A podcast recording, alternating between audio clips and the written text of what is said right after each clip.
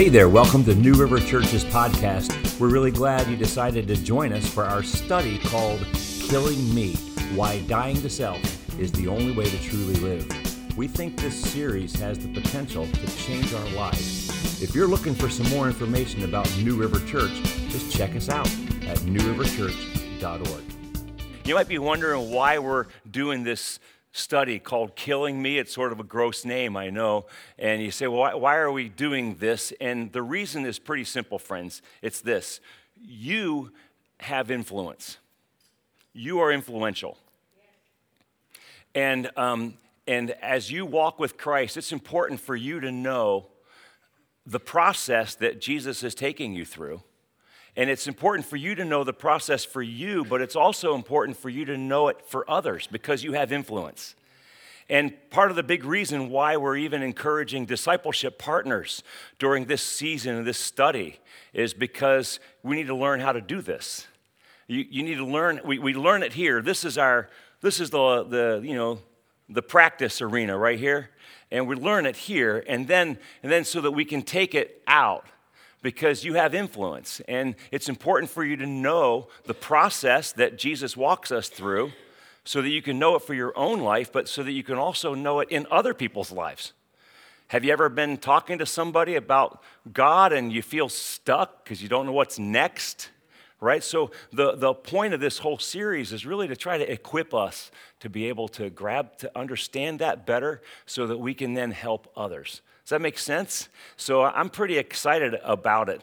Um, you know, you know, you don't go from you don't go from pagan to super saint like overnight. You know that, right? Like there's obviously a process that the Lord takes us through of growth and change. And what is that? And I, I'm convinced that there actually is. You know, it's not step by step. It's not that way, but it is sequential. Like there is a growing. And, and just like we can identify um, stages of growth in our physical life, like, you know, Karis and I are grandparents now, so we have a brand new grandbaby. She's only a couple of months old, and it's so cool to see the changes in her just in a couple of months. It's remarkable. And I know that, you know, obviously we don't expect for her to, uh, you know, learn a foreign language yet, right? And she's only three months old. So she's just trying to, she's just where she's at. And so it's important to understand the process. We know the process for her physically, so we know what to expect. We kind of know what's next for her, don't you? You know that. And, and, and we're can able to guide her. Same thing spiritually. So that's really why we're in this series called Killing Me. So this morning, turn in your Bibles to John chapter 6. We'll be there in just a quick second. John chapter 6. Um, you know, like a lot of people, for me, my favorite part of the Super Bowl are the commercials. Anybody like the commercials? And this year, I think one of my favorite commercials in the Super Bowl was the Kia commercial. Does that remember? Anybody remember that? It's the uh, the Binky Dad. The Binky Dad. You've got this uh, husband and wife. I'm going to assume they were married because I'm a pastor, that's what I do. So I'm going to assume they're married. You got a husband and wife, and they show up at this lodge with their baby, and they realize as they check in that they forgot the binky. And, and so the dad goes, No problem. And he turns around, and suddenly the theme from Rocky begins to play. The guy's doing, and he gets in his new Kia. Of course, it's the new Kia, naturally. And, uh, and he hops in. It's not missing a bumper nothing like that, like my cars are, but his brand new Kia. And he jumps into Kia and he starts driving off. And before you know it, the guy becomes an internet sensation. People are tweeting and showing his picture all over, and he overcomes all the odds, all the odds to get back home and to get the binky.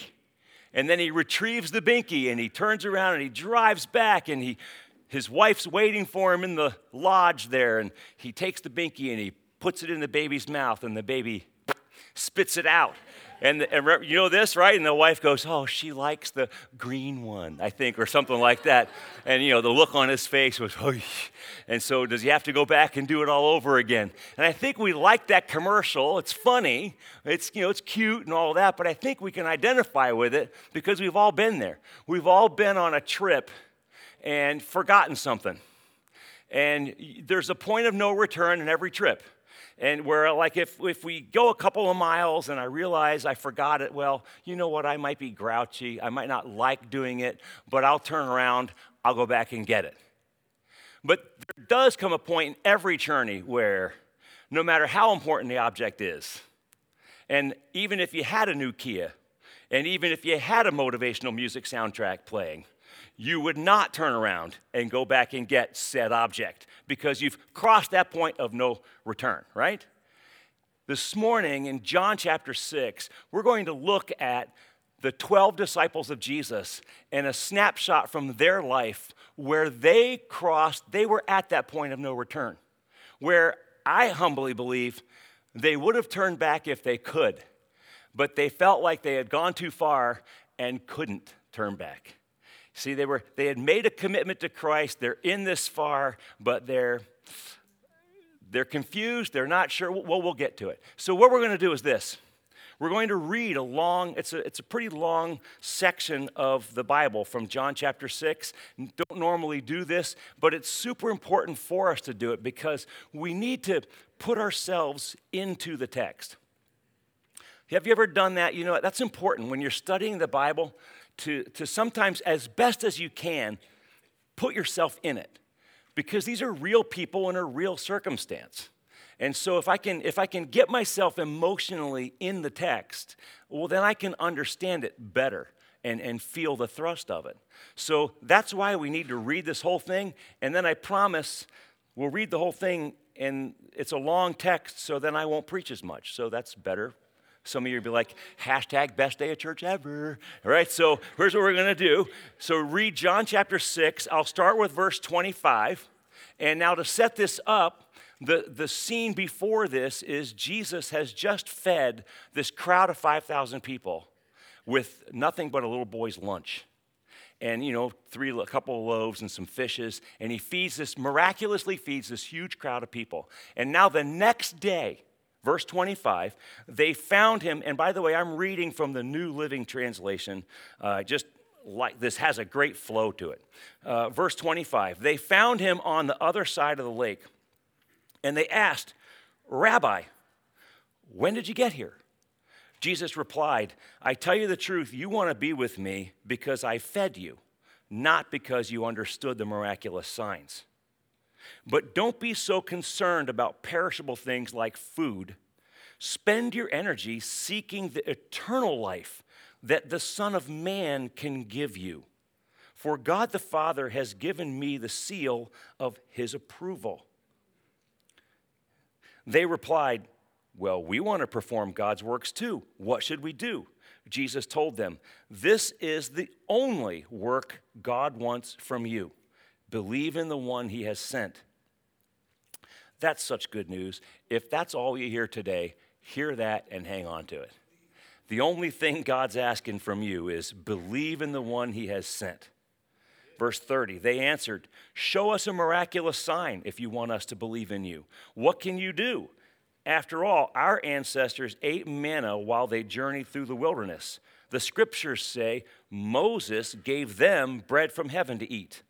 Jesus said, I tell you the truth. Moses didn't give you bread from heaven, my Father did. And now he offers you the true bread from heaven. The true bread of God is the one who comes down from heaven and gives life to the world. Sir, they said, give us that bread every day.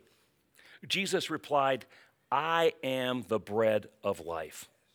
Whoever comes to me will never be hungry again. Whoever believes in me will never be thirsty. But you haven't believed in me, even though you have seen me. However, those the Father has given me will come to me, and I will never reject them, for I have come down from heaven to do the will of God who sent me, not to do my own will. And this is the will of God, that I should not lose even one of all those he has given me, but that I should raise them up at the last day. For it is my Father's will that all who see his Son and believe in him should have eternal life. I will raise them up at the last day. Then the people began to murmur in disagreement. because he had said, I am the bread that came down from heaven.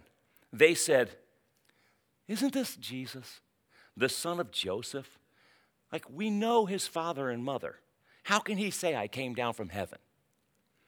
But Jesus replied, Stop complaining about what I said. For no one can come to me unless the Father who sent me draws them to me. And at the last day, I will raise them up. As it is written in the scriptures, they will all be taught by God. Everyone who listens to the Father and learns from him comes to me. Not that anyone has ever seen the Father, only I, who was sent from God, have seen him. I tell you the truth. Anyone who believes has eternal life. Yes, I am the bread of life. Your ancestors ate manna in the wilderness, but they all died. Anyone who eats the bread from heaven, however, will never die. I am the living bread that came down from heaven. Anyone who eats this bread will live forever. And this bread, which I will offer so the world may live, is my flesh. Then the people began arguing with each other about what he meant. How can this man give us his flesh to eat? They asked. So Jesus said again, I tell you the truth.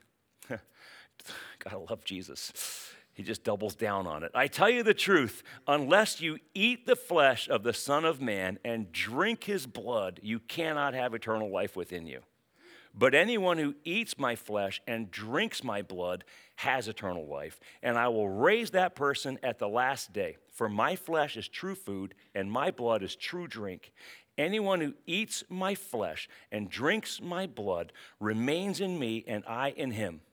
I live because of the living Father who sent me. In the same way, anyone who feeds on me will live because of me. I am the true bread that came down from heaven. Anyone who eats this bread will not die as your ancestors did, even though they ate the manna. But if you believe in me, you'll live forever. Now, he said these things while he was teaching in the synagogue in Capernaum. Many of his disciples, his disciples, many of his disciples said, This is very hard to understand. How can anyone accept it? Jesus was aware that his disciples were complaining. So he said to them, Does this offend you? Then what will you think if you see the Son of Man ascend to heaven again? The Spirit alone gives eternal life. Human effort accomplishes nothing. if you're saved this morning, you know what a miracle you are. You literally are a living miracle a work of God. It's amazing. The Spirit alone gives eternal life. Human effort accomplishes nothing, he says. And the very words I have spoken to you are spirit and life.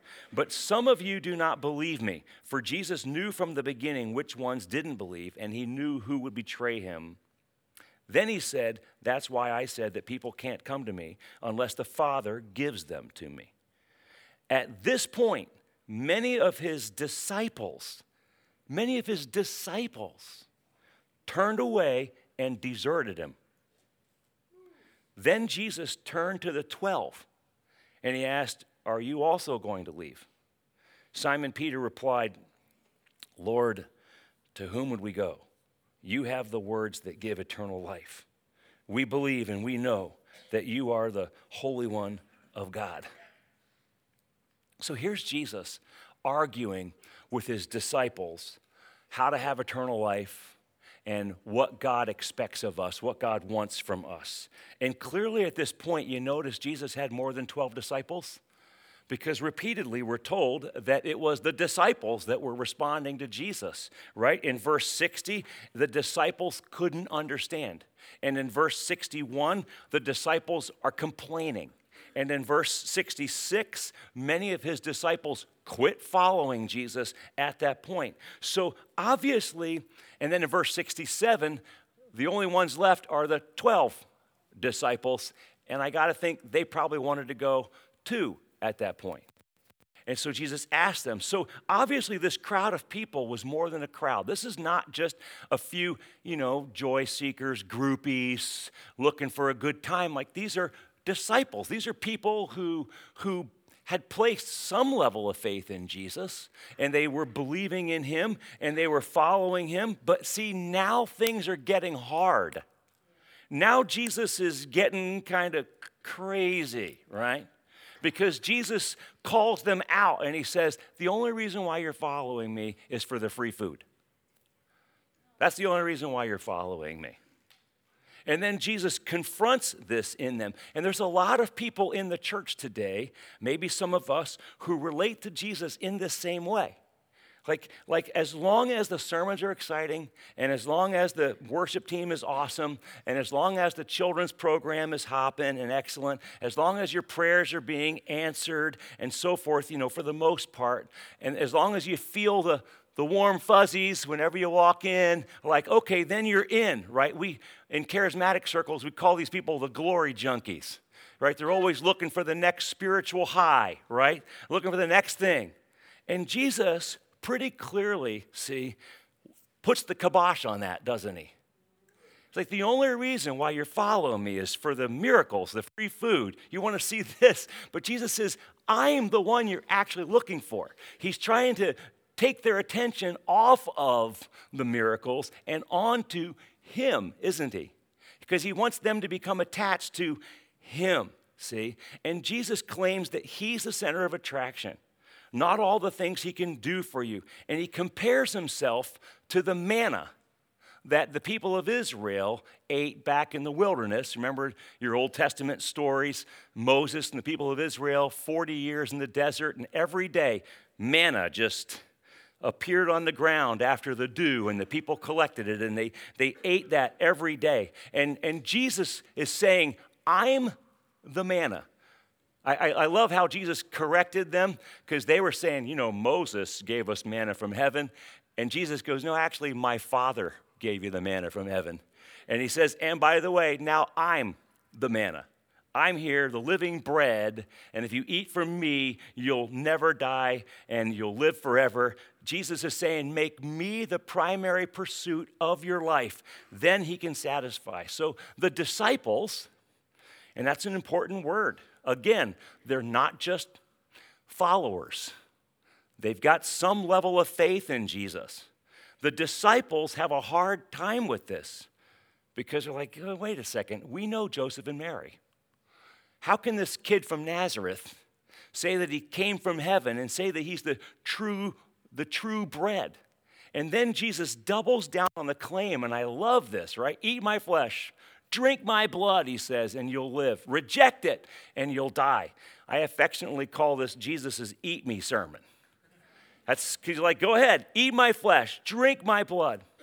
And this is why I wanted to read this whole section in, the in the Bible. Because, you know, sometimes when we read the scripture, we overlook the human element. And in doing so, we miss a lot of what God's trying to show us and what the Bible's saying. These are real people. Can you put yourself in the crowd in that day? And you're hearing Jesus give this sermon? Would you not also struggle with this? Jesus, that is weird. And it's gross. And it's all sorts of things. But and I don't understand it. Would that not be your? I know that would be my response. These are real people trying to understand, they're wrestling with this. Like, what does Jesus mean by eat his flesh and drink his blood? Nasty, right?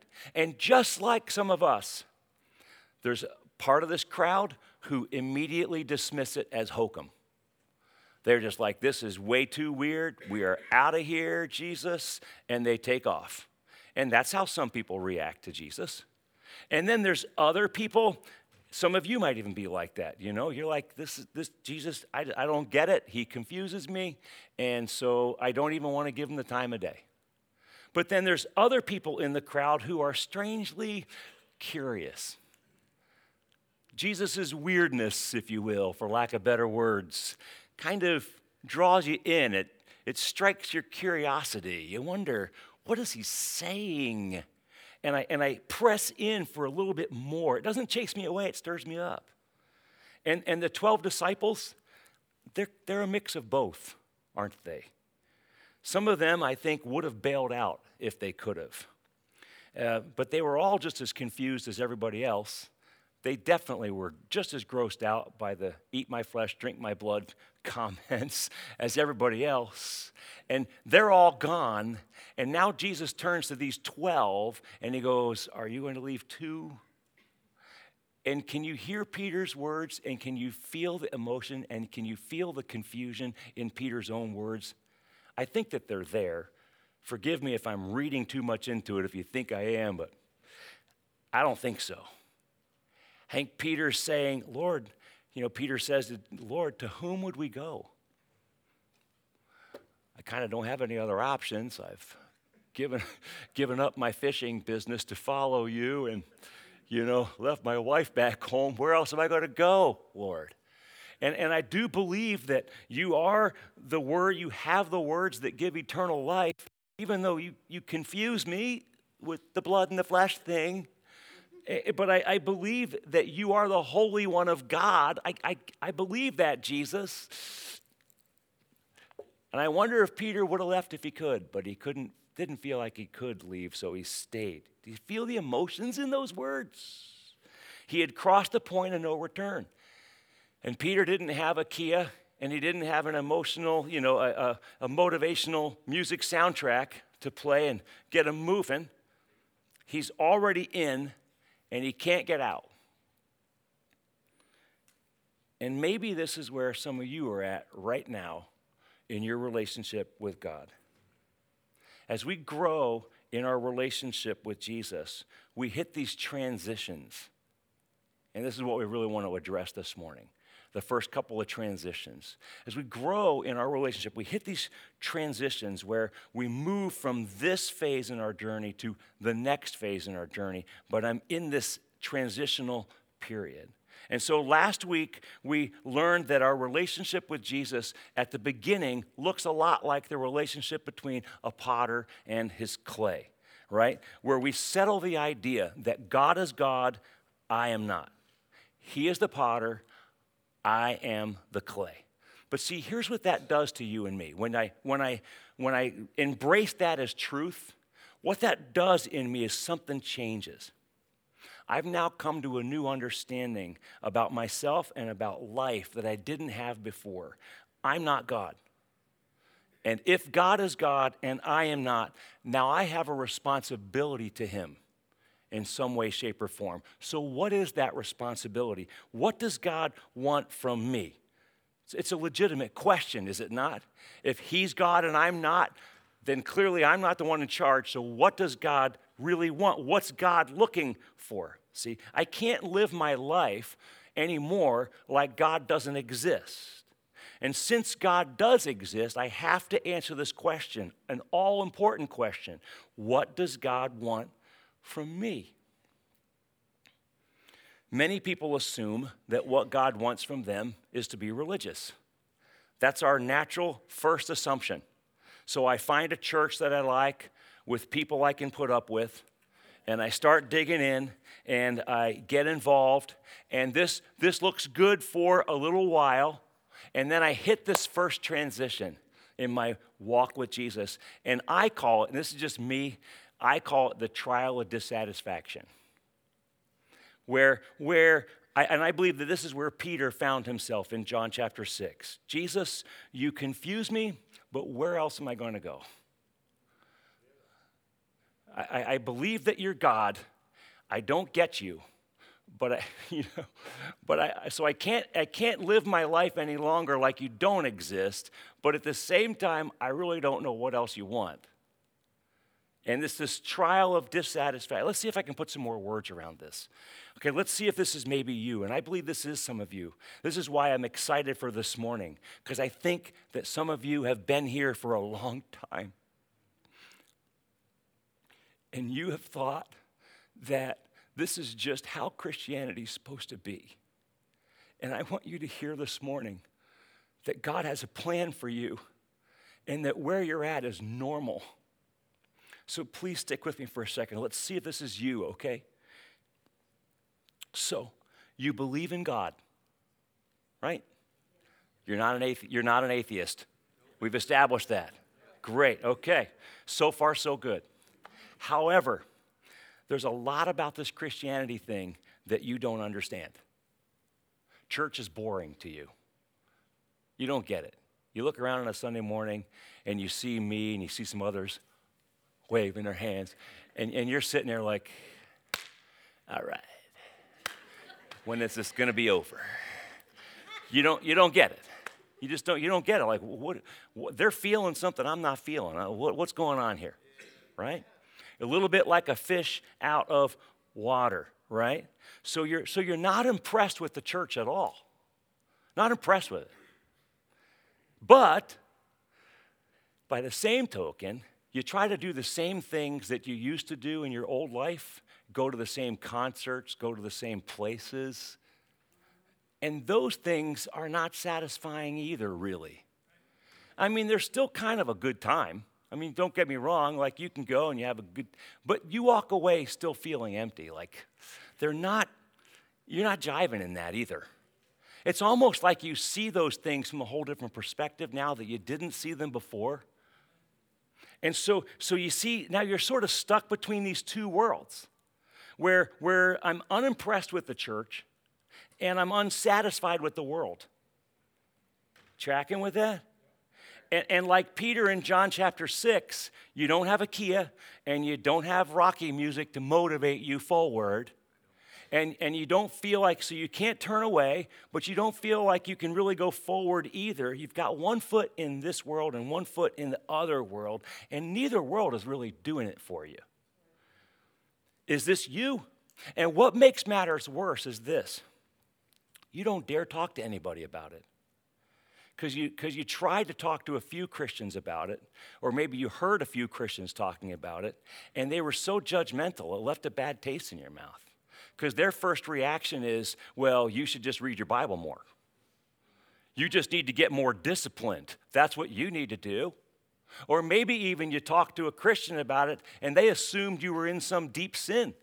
Like, oh, well, clearly you need to repent of something. What's going on in your life? That's why you feel this way.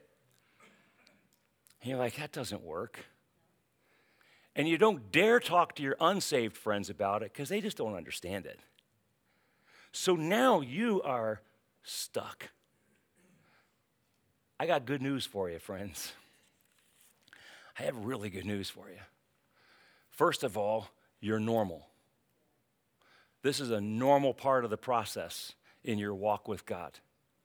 Okay? Number one. So breathe a sigh of relief. And number two, the reason why you don't feel like you fit in with the church and you don't feel like you fit in with the world is because you were not created for either one of those.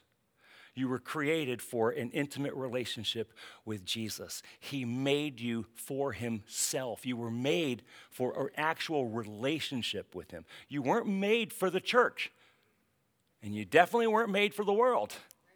You were made for Jesus. He's a real person, and He wants to have an intimate connection with you. And experiencing Him and knowing Him, that is what you were designed for. And so that lack, that thing in you where you're, you don't feel like you fit in, is actually, friends, the voice of God calling you, telling you you were designed for something more. There's nothing wrong with you. God is d- drawing you in to something deeper. This is what the crowd didn't understand in John chapter 6. This is what Jesus was arguing with them about in John chapter 6. They thought that Moses gave them bread. And Jesus goes, No. You see that in verse 31, 32? Jesus said, I tell you the truth, Moses didn't give you bread from heaven, my Father did. My Father did that. And now he offers you the true bread from heaven, Jesus. He's standing in front of them. The true bread of God is the one who comes down from heaven and gives life to the world. See, see, you believe that God is your potter and you go to church thinking that's where the bread is, but the church is not the bread. It just isn't. Jesus is. He's the bread. So he's the one that you're actually longing for. In John chapter 6, verse 44, Jesus said, No one can come to me unless the Father who sent me draws them. That feeling you have is the Father drawing you into Jesus, the bread. Let me say that again. That feeling of dissatisfaction you have, that, that feeling you have of not fitting in anywhere, that is the Father drawing you to Jesus the bread. Because you don't have a taste for the church, good. You don't have a taste for the world, excellent.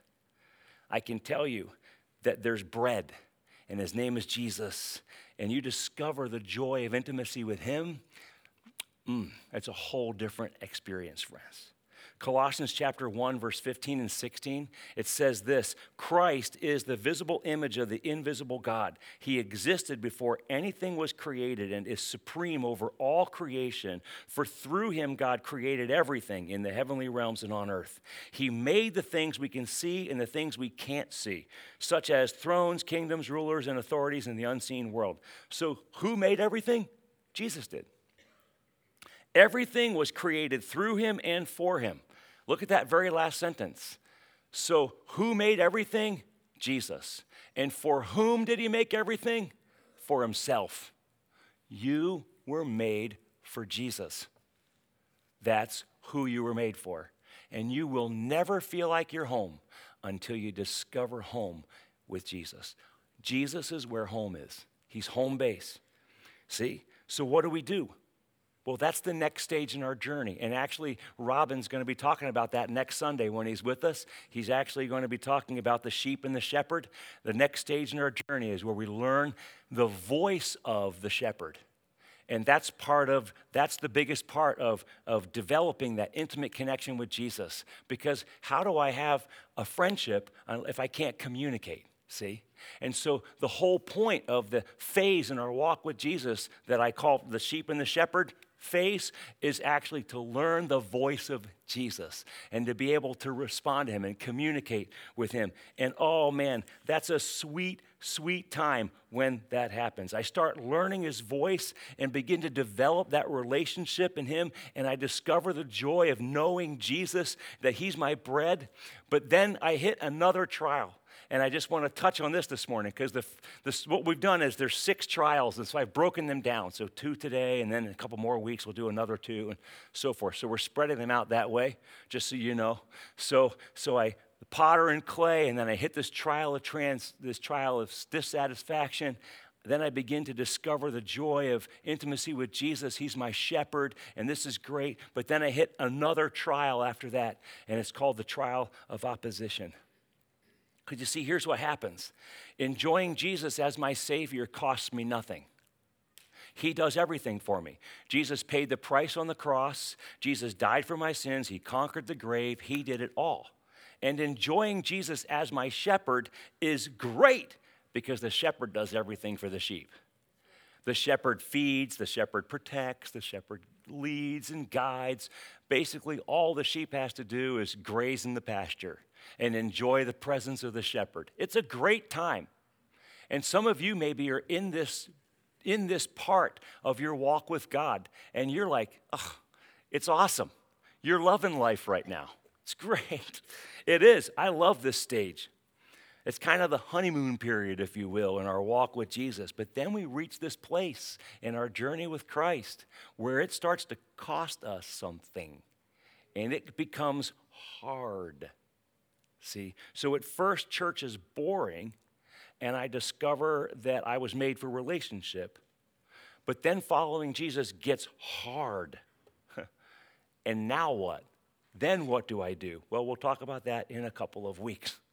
But I want to bring us back to John chapter 6. You notice this part where Jesus, what he's doing in telling them to eat his flesh and drink his blood, is what Jesus is doing is he's making it hard for them. Remember, the people had just followed Jesus because he was feeding them for free. He was doing miracles, and Jesus confronted them on that. That's the only reason why you're here. And so Jesus ups the ante, doesn't he? He, he says, Look, the only reason why you're here, he says, You need to drink my flesh and eat my blood. So Jesus intentionally makes it difficult. He's challenging them. And when he challenged them, what happened? A lot of people quit following. That's what happened. Because the truth is, a lot of people don't really want Jesus, they just want the benefits of Jesus. And if Jesus is going to share forever with you, which he wants to do, if he wants to share an intimate relationship with you for eternity, then you and I have to stop going after him just for the benefits and fall in love with him, like as a person, him. Because I'm going to spend forever with him. You've heard me say it before jokingly that if heaven was a trailer park, but Jesus was there, I'd still want to go. Because the thrill and the joy of heaven is not the gold streets and the pearly gates and all the cool stuff. The thrill and the joy of heaven is Jesus. And I'm sorry, I'll take a trailer with Jesus forever because he's the most fascinating person that I have ever encountered in my life. And I don't think I could ever encounter someone more fascinating than Jesus. He is so full of surprises and so full of wonder and splendor and majesty, and he's amazing. And I know spending forever with him is not at all boring. He's, he, there is nothing boring about Jesus. Do you, have, you, have you met Jesus in the Bible? Like, he is not boring. He says, drink his flesh and eat his blood. I mean, come on, that's pretty exciting, right?